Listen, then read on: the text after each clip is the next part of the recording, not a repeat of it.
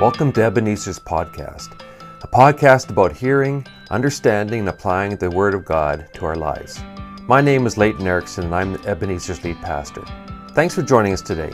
Please check out our website at ebenezerbaptist.ca to connect with us and learn more about our ministries.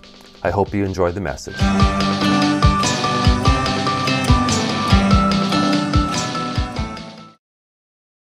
Um, my opportunity to say good morning, welcome to Ebenezer, and welcome to our Sunday morning worship service. Of course, to those who are here in the building, always a delight to be able to see you, uh, not just on Sunday morning, but at, at, any time.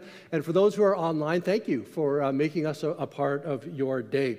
If you don't know me, my name is Cal. I'm part of the staff team here. And it's my joy and privilege to uh, to kind of walk us through another passage in God's Word this morning. But before I get into that, I just want to quickly comment that, you know, what a great kickoff service we had last week, eh? If you were here, um, I don't know about you, but I just, there was this unique energy in the building that maybe we haven't felt for quite some time, uh, maybe because of the pandemic, maybe for other reasons. But I just want to say I had a wonderful time at last week's kickoff service. Um, we had fun, we laughed, it was great to have our partner congregations, you know, kind of among us in different rooms, but uh, to have them fully participate with us. Um, it was, again, great to hear testimony of God's uh, work in lives as, as a couple people were baptized. And of course, we had a chance to share a meal together as well. And those are always highlights uh, uh of the year.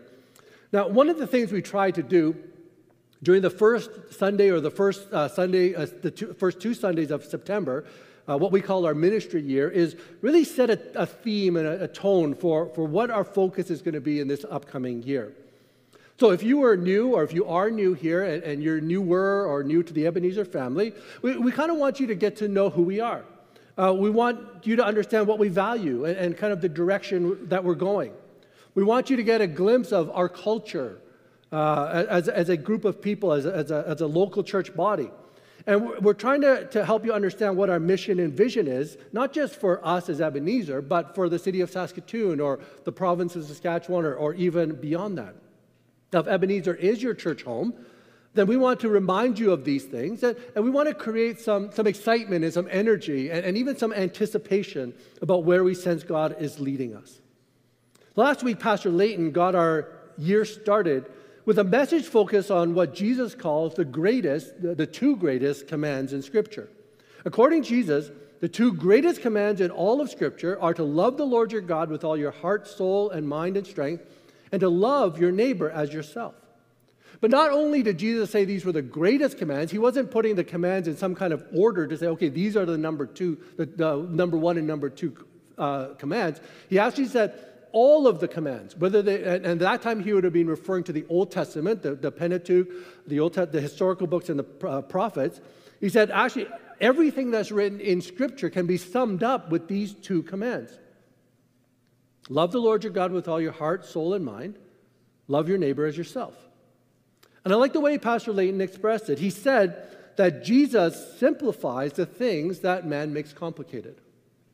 Jesus simplifies the things that man makes complicated. Now, our prayer has always been that we as a church, as a church family, as a local church body, as his people, we would be characterized by these two simple yet incredibly profound and impactful commands. In fact, the essence of becoming like Christ, you may have heard that phrase uh, in, in Christian circles, the essence of becoming like Christ is really to be able to live these two commands fully in our lives. And the pathway towards becoming like Christ or Christ likeness is really what we call discipleship. Discipleship is the journey by which we become more and more like Christ, by which we become more and more able to live these two commands in all of its fullness. So this morning, I want to continue just on that greater theme of discipleship and share with you another key area of focus that you will hear more about uh, in this coming year. You see, discipleship must be at the heart of why we exist as a church. Discipleship must be the very center of everything we do. Just, just before Jesus left this earth, he said to his disciples, and in extension to us, he says, All authority in heaven and on earth has been given to me. Therefore, go and make disciples. The command in this passage is the make disciples part. So, therefore, go and make disciples of all nations, baptizing them in the name of the Father and of the Son and of the Holy Spirit, and teaching them to obey everything I have commanded you. And surely I am with you always to the very end of the age.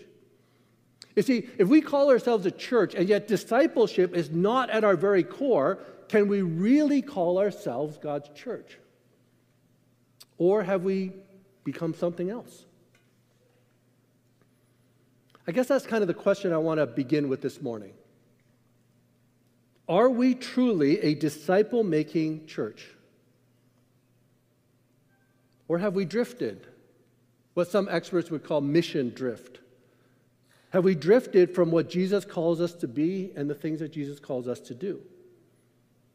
See, even about a year, between a year and two years before the pandemic came, we as a staff asked this most important of questions Is Ebenezer a disciple making a discipling church? Well, we shared what we thought. And we certainly recognized that God was using us and we were making disciples, but, but we wanted to go deeper than that. Do we truly have a disciple making culture here? And, and we were a little bit all over the place as we shared our own feelings and thoughts on that question. Then, two and a half years ago, the pandemic hit. And as we've said from up front, or actually from online right away,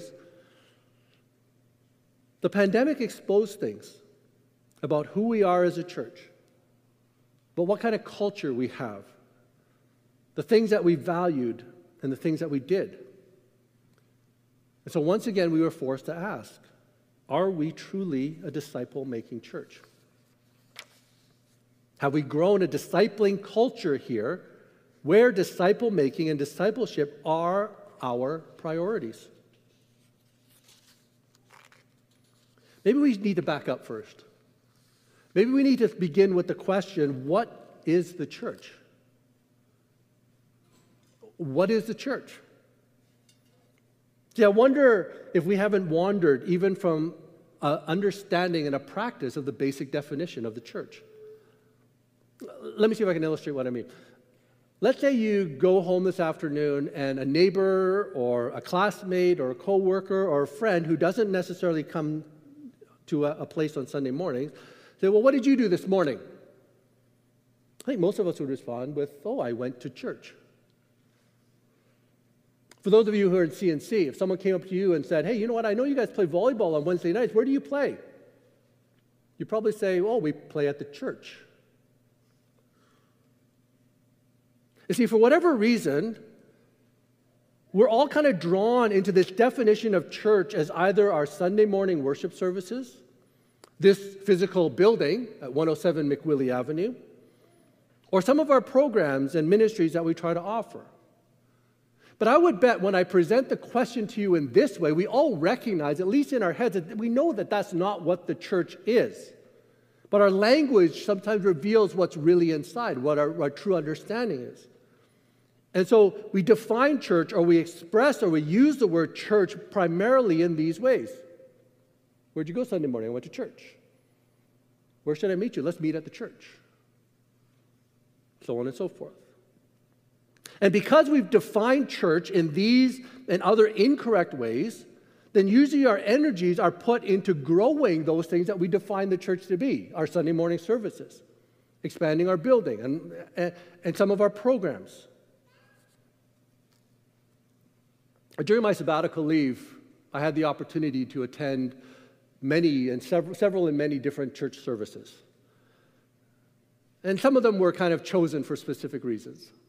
Now, it's not my, my intention here by any means to judge or to criticize what those other ministries were doing. And I realize that my picture of what their ministries were cannot be uh, uh, fairly encapsulated in an hour to an hour and a half Sunday morning service. Okay, so I, I totally understand that. But I would just say that in my in, in these opportunities, my observation was this it seemed to me that most of those ministries put a lot of effort and time and resources into their Sunday worship service. LED lights, spotlights in some cases, shining ceilings, smoke. They had like, you know, fog machines bringing up fog so that the lights had something to bounce off of. these hip and happening worship teams. Ashley's is hip and happening as they come, but there seemed to be a little bit more emphasis on, on that. And, and even the way the, the, the, those who are on stage, they dressed, including the speaker or the pastor or whoever happened to be delivering the message that morning. You know, in four months, I saw more skinny jeans and hoodies and ball caps on stage than I probably have ever seen in my entire life on a stage. You see, again, I'm not trying to judge or criticize, but if we think that's what church is, then of course we're going to, to invest and try to build in it in that way. You know, it wasn't that long ago, I know I was earlier in my ministry, but it wasn't that long ago that someone said that, you know, all you need to build a large, well attended church are three things charismatic speaker, a hot worship team.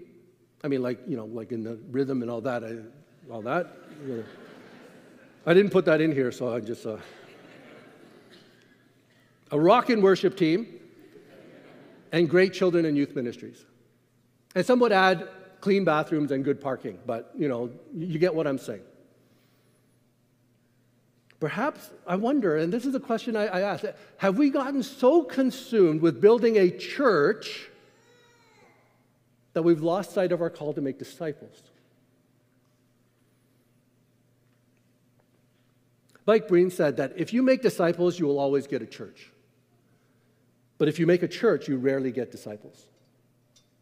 And that's again based on a faulty understanding and definition of church, the one that we've generally seemed to accept. I go back to Pastor Leighton's question Have we made complicated what God actually wants to keep simple? The great German theologian Dietrich Bonhoeffer put it even more bluntly, kind of slaps you in the face with his statements. He said that Christianity without the living Christ is inevitably Christianity without discipleship. And Christianity without discipleship is Christianity without Christ. He goes on to say, cheap grace is grace without discipleship, grace without the cross, grace without Jesus Christ living and incarnate. Cheap grace is the deadly enemy of our church. We are fighting today for costly grace. You know, the best and really the only way to get back to the heart of the church is to turn to Scripture. So if you have your Bibles, turn with me to Acts chapter 2. I'll be reading from 42 to, uh, 42 to 47. Follow along as I read for us. Acts chapter 2, 42 to 47. And here Luke writes as a description of the early church he says they committed themselves, the church committed themselves to the teaching of the apostles, the life together, the common meal, and the prayers. Everyone around was in awe. All those wonders and signs done through the apostles. And all the believers lived in a wonderful uh, lived in wonderful harmony, holding everything in common. They sold whatever they owned and pooled their resources so that each person's need was met. They followed a daily discipline of worship in the temple, followed by meals at home. Every meal a celebration, exuberant and joyful as they praised God. And I've gotten ahead of myself because I wanted to read it from the New International Version first, so I'm going to go back to that. Sorry. Back to verse 42 from the New International Version. They devoted themselves to the apostles' teaching and to fellowship and the breaking of bread and prayer. Everyone was filled with awe at the many wonders and signs performed by the apostles. All the believers were together and had everything in common. They sold property and possessions to give to anyone who had need. Every day they continued to meet together in the temple courts. They broke bread in their homes and ate together with glad and sincere hearts, praising God and enjoying the favor of all the people. And the Lord added to their number daily those who were being saved. I absolutely love this description of the early church. When I read a passage like this, if I'm not doing well in terms of God's called for ministry to me or I'm questioning things, I read a passage like this and, and the possibilities just jump into my head. All the what if, what if, or would God, would He do this, and what if, the potential that's, that's there for, for us as an Ebenezer church family. This is absolutely beautiful. I'm amazed at the impact that this small, fledgling young group of Christ followers had in the world around them. Imagine every day having new Christ followers commit themselves to Jesus, follow his path, and new disciples being added to their number every day. Now, while that's exciting, I, I don't know if our priority should be to zoom in on the numerical growth and the numerical results that the early church experienced. Not that that's bad, but I don't think that should be our primary goal or objective. Now, here's one of the reasons why. First, notice that it was the Lord who added daily to their number. It was the Lord. See, only God can change a heart. Only God can move in someone's heart to take a life that's walking away from Him and turn it around and, and, walk back. We can support, we can encourage, we can, we can do what we can, but ultimately it has to be God that makes a change. We just heard a testimony of that from Lola, right? It was God who worked in our heart through pastor or through a message, but it was God that had to do the work in order to turn her life around and get her walking back toward God. And that's really what it is. We cannot force anyone to follow us or even logically argue them to, to, to become a, a Christ follower. So we shouldn't focus on the numbers and think that, oh, all we need are more numbers of Christ followers and then we'll be good. The other thing I want us to remind us of is that I don't think our primary goal should either be to focus on the, the things that the church did See, often we read a passage like this and we focus on the, the four things, the four devotions of the early church, right? And, and that's not bad. Again, I'm not saying that that's wrong. But we look at it and we say, well, they devoted themselves to the apostles' teaching and to fellowship, the breaking of bread, and to prayer. So if we do the same things, then maybe we'll see the same results that they did. I, I, I'm not sure that that's the way we should approach it. You see, when I read a passage like this, what I read first is who the church was and then from that, they, they started to do things, and then from that, God added to their numbers. These devotions are absolutely necessary and important expressions of the church. But what the early church did was a natural outflow of understanding who they were. So, first, we need to be what the early church was, or we need to be what, the, what God calls us to be as a church, and then we can do the things that God calls us to do as a church. And when we do so, I think we can trust that God then will work and add to our numbers. Like Pastor, again, going back to Pastor Leighton, let's keep it simple. So, what was the, the characteristic of the early church? What was the, defi- I would say, the defining characteristic of the early church? And it's simply this the church was a true community. The church was a true community. A true community, or I would say, and more specifically, this is my discipleship ABC, is that the church was an authentic biblical community. ABC.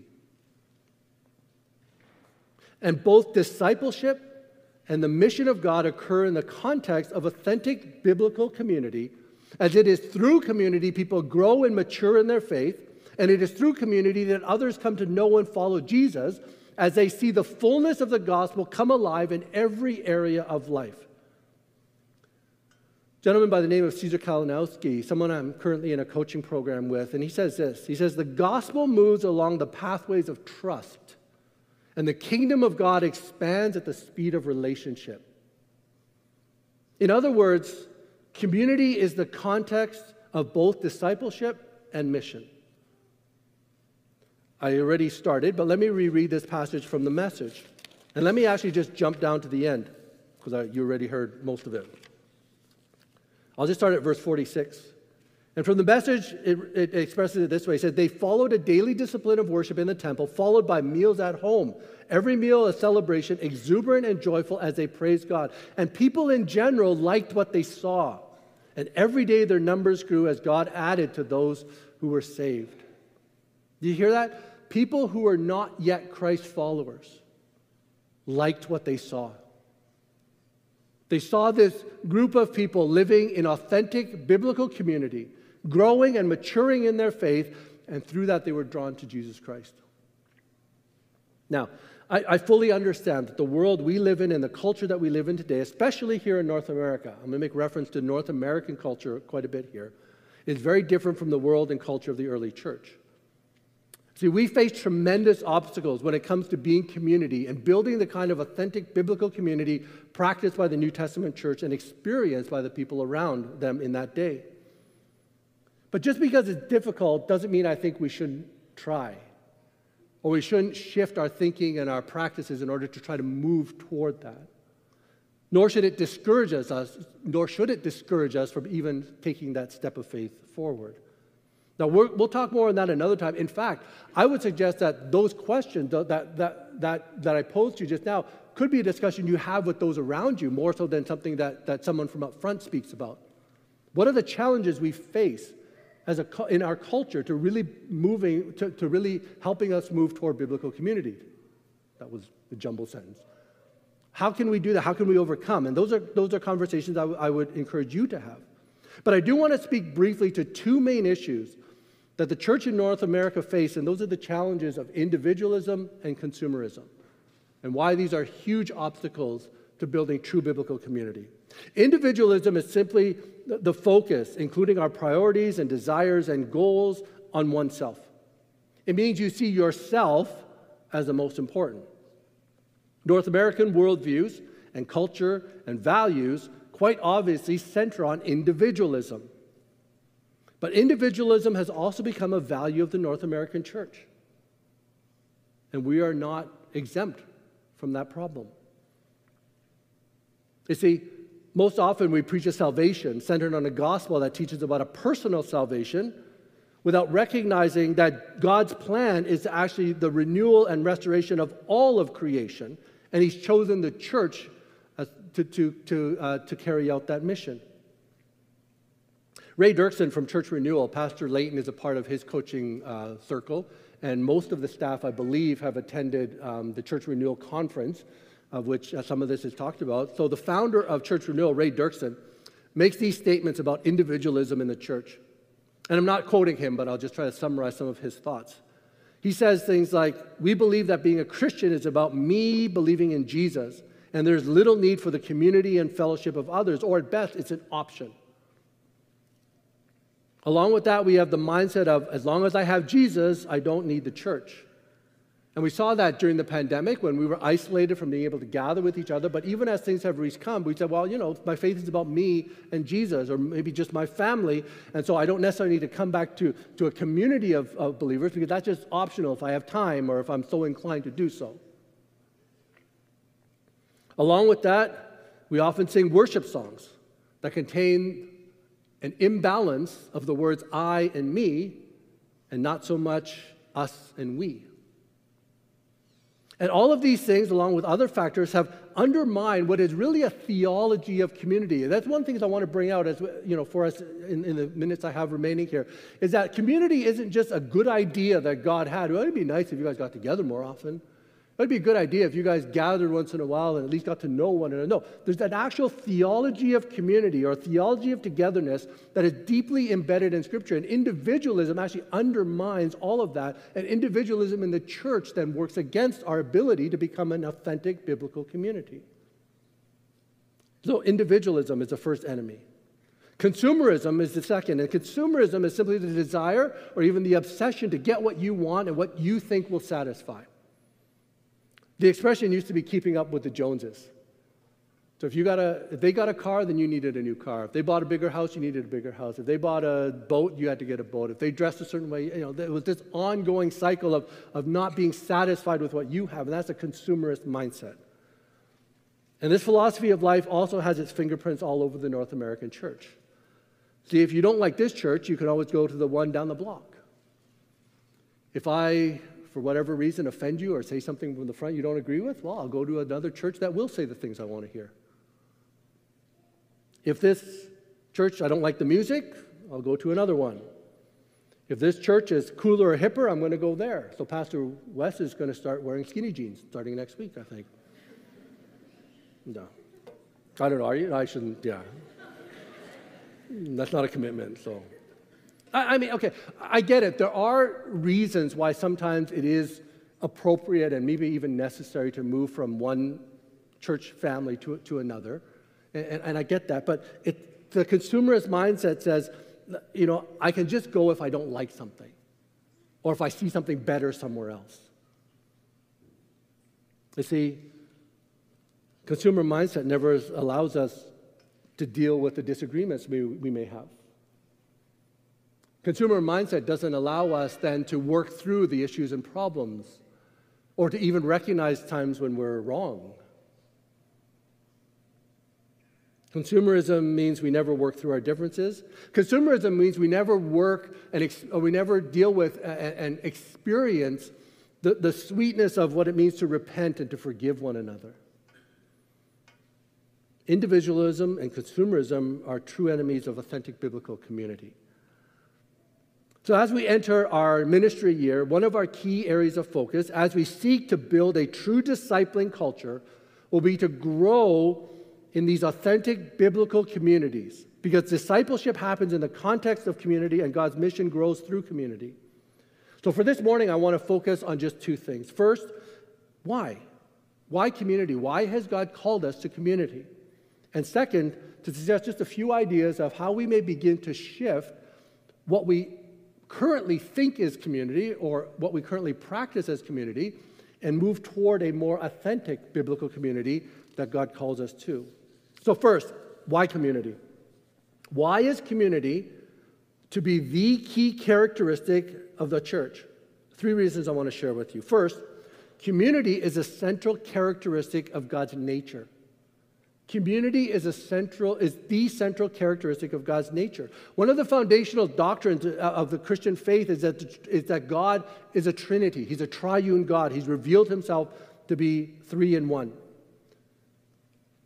God the Trinity consists of God the Father, God the Son, and God the Holy Spirit. And each person of the Trinity, while separate and unique, and they, while they play different roles within the Godhead, form together one God.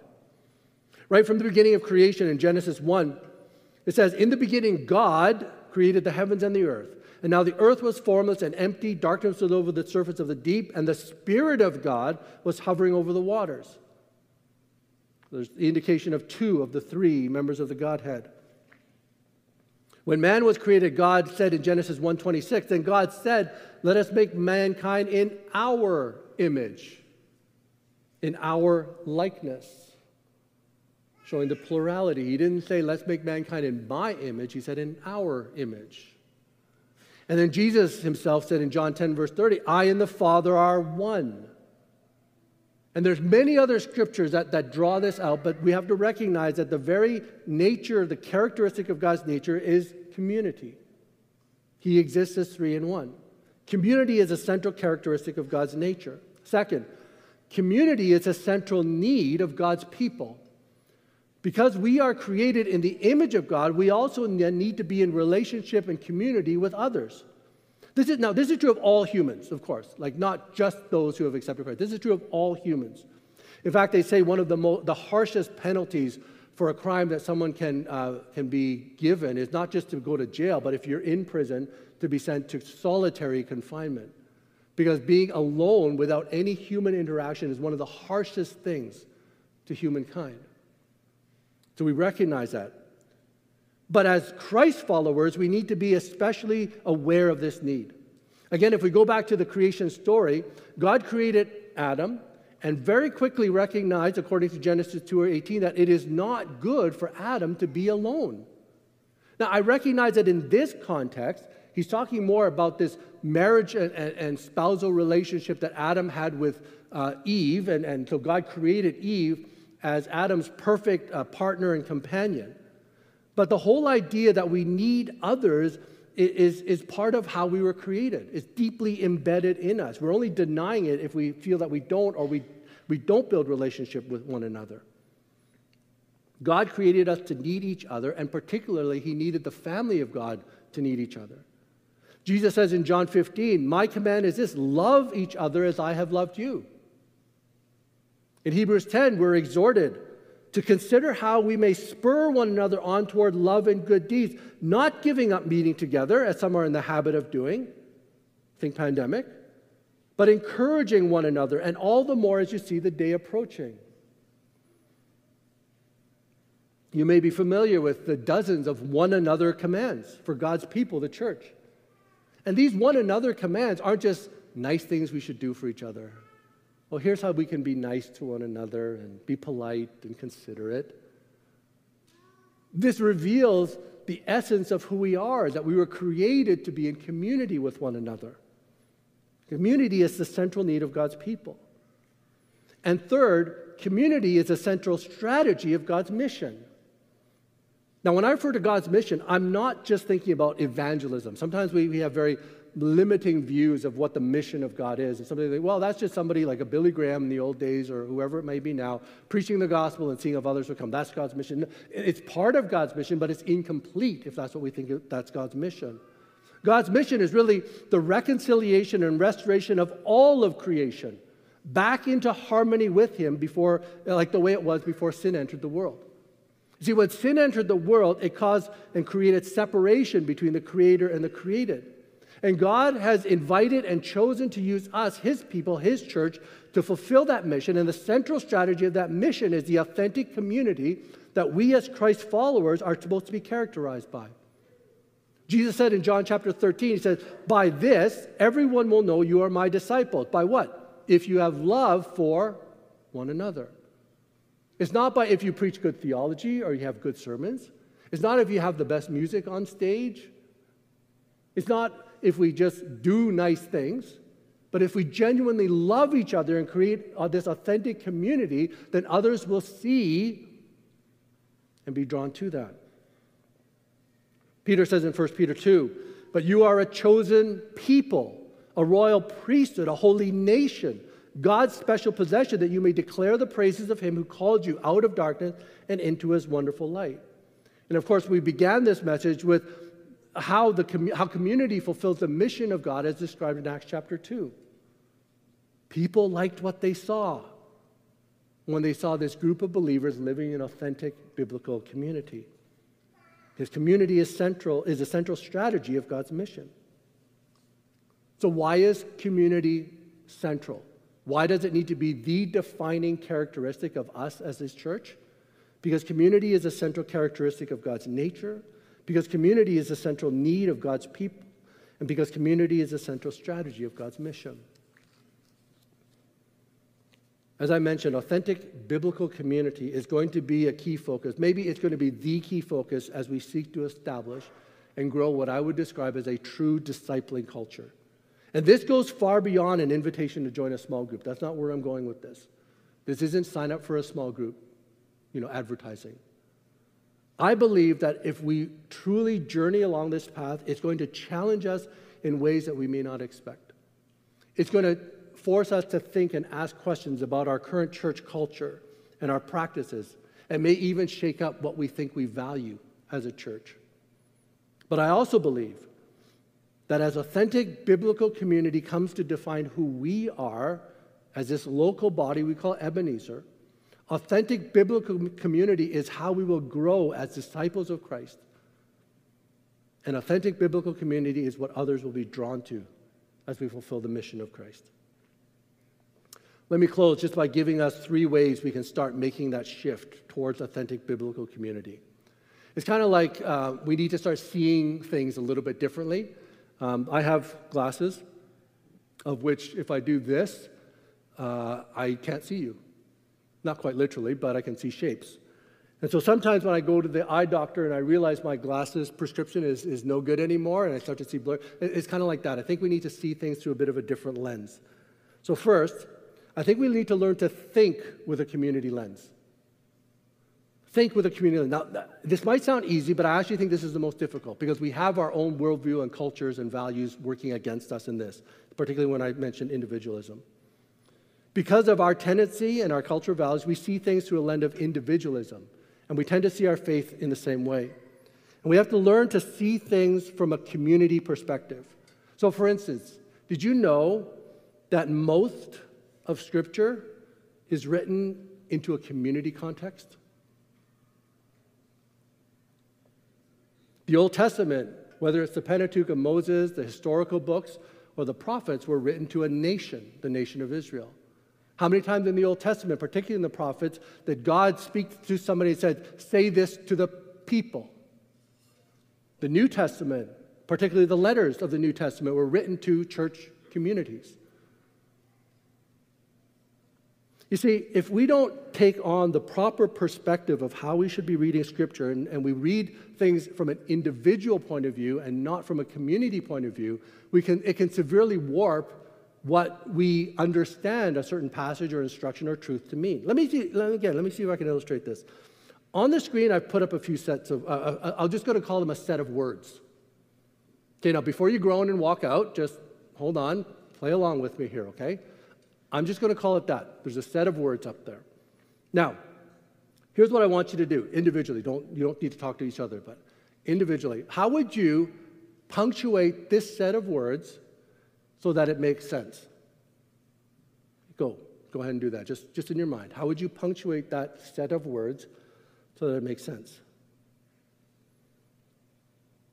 Now, I don't know if it was a truly scientific study, but this example has been used a few times just to illustrate, I think, the point I'm trying to make is that when we don't have the right framework and we bring our own biases into a situation, we can really warp meaning. So, I'm not going to not trying to be sexist, but I think what they discovered is that when men took this set of words and punctuated it, this is what they came up with most of the time. A woman without her man is nothing.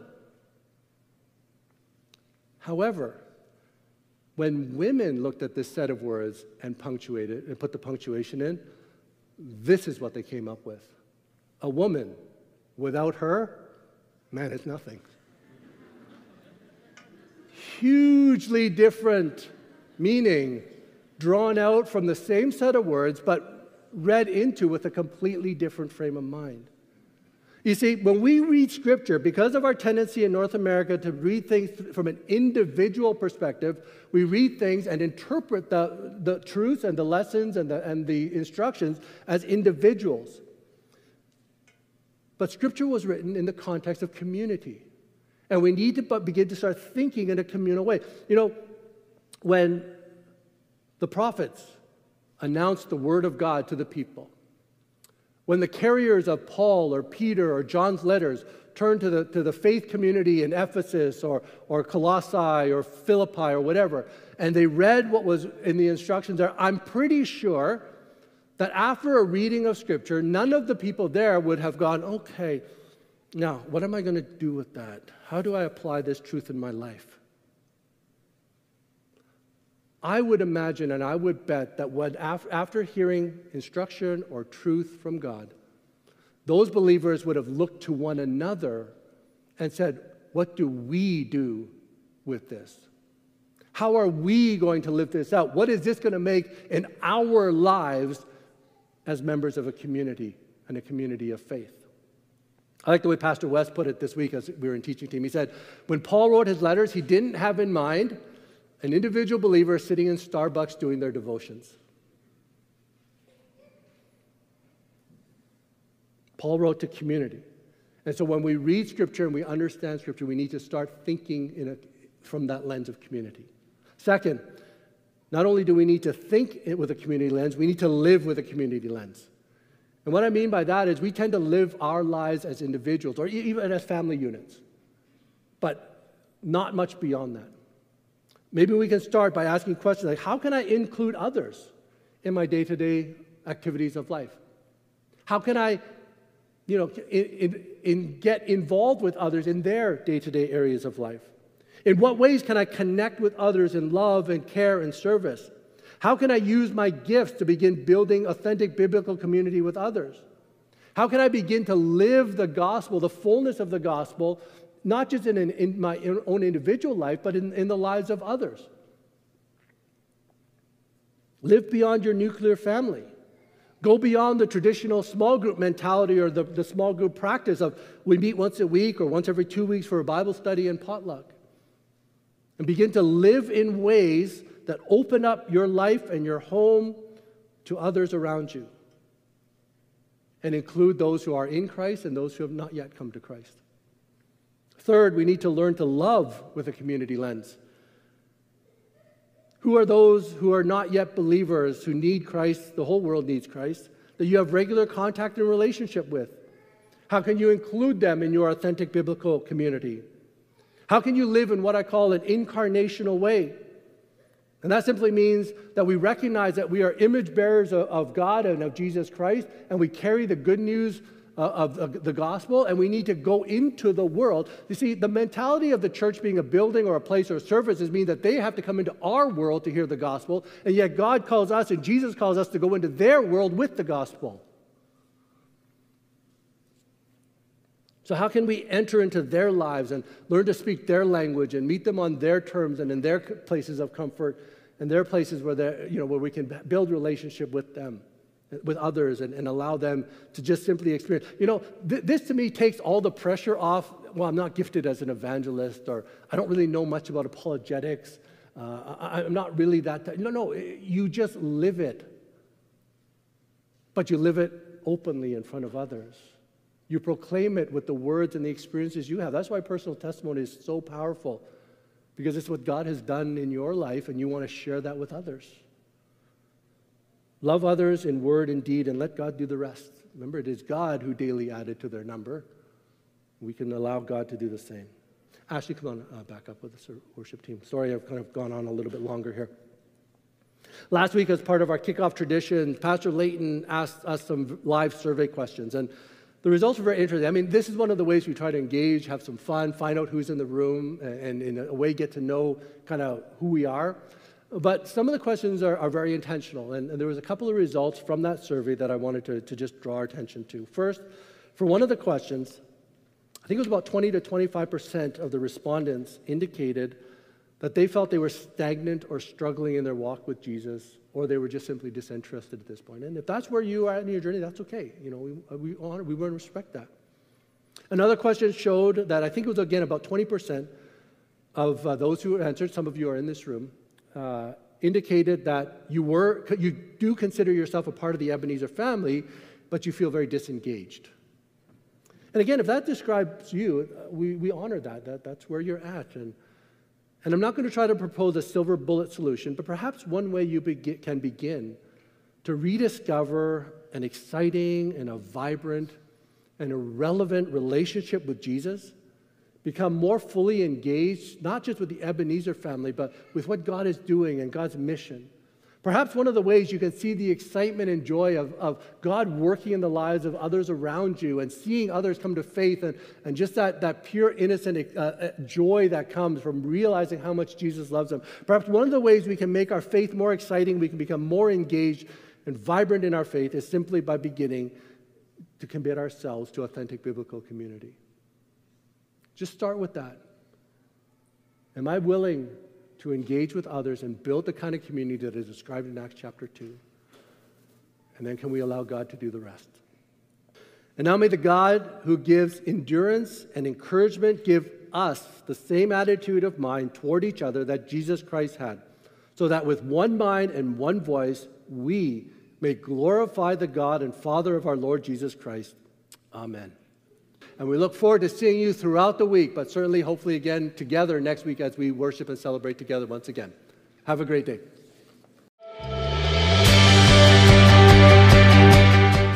Well, thank you for listening.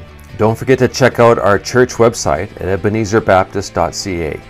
If you enjoyed the podcast, you can let us know by clicking like and by subscribing to our podcast channel. God bless you, and thanks for listening.